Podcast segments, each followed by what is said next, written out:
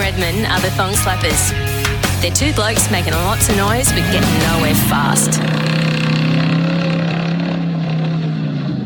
Well, g'day everyone, it's Simo, and welcome to our Thong Slappers short story series we call To the 60. Number 25 is called Badge of Honour. Bit of a story about me finally losing my shit about people disrespecting Chev badges. We hope you enjoy it. Badge of Honour, written by Simon Major. Simon schools some young'uns about a time when running a Chev badge on your Holden didn't necessarily make you a wanker. Thankfully, it's not often that I have to work a Saturday. I freaking paid my dues on that score as a young bloke, with years of weekend and shift work. But when the boss offered me some overtime hours to knock over some paperwork, I figured, why not? The extra coin helps buy car stuff, and anyway, the place is like a ghost town on a Saturday, so lunch breaks last twice as long. To ease the pain of a weekend start, I thought I'd drive my Disturbia Valiant panel van in for a change.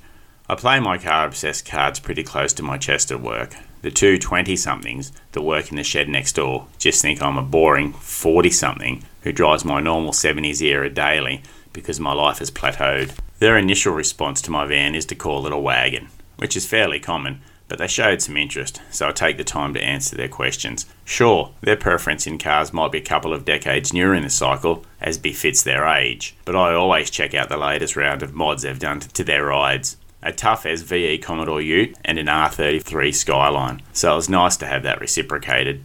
Their questions turned to what cars I loved back in the 80s, so I dutifully fire up Google to search pictures that will tell a thousand words. You know, to do my part in assisting the visual generation. Soon, images of Greg Carlson's blow and silly WB Ute, Rob Buchamp's LX Torana, and Mick Curran's Terminator HQ fill the screen, along with the V12 powered Jag rear end Alley Cat HJ panel van. Street Machine Zone HQ for you, and last but definitely not least, Wayne Pagel's Black HT Monaro Gas 69. The last two cars produce a scoff from both, followed by Master Commodore Serious, a innocent comment. So wankers put Chev badges on Holden back then too.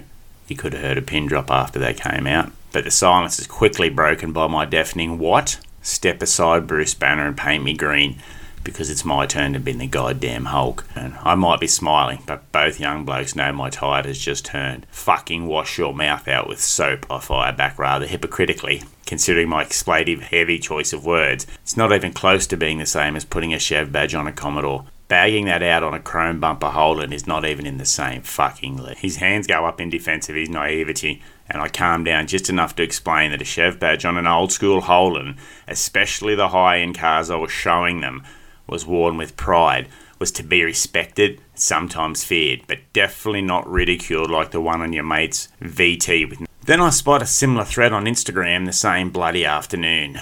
Some moron bagging out another HT Monaro at a recent car show because of its Chevy grill badge. It's clear to me that some people need an urgent lesson in old school 101. Has the passage of time and explosion of social media really dulled the understanding and acceptance of our street machine history?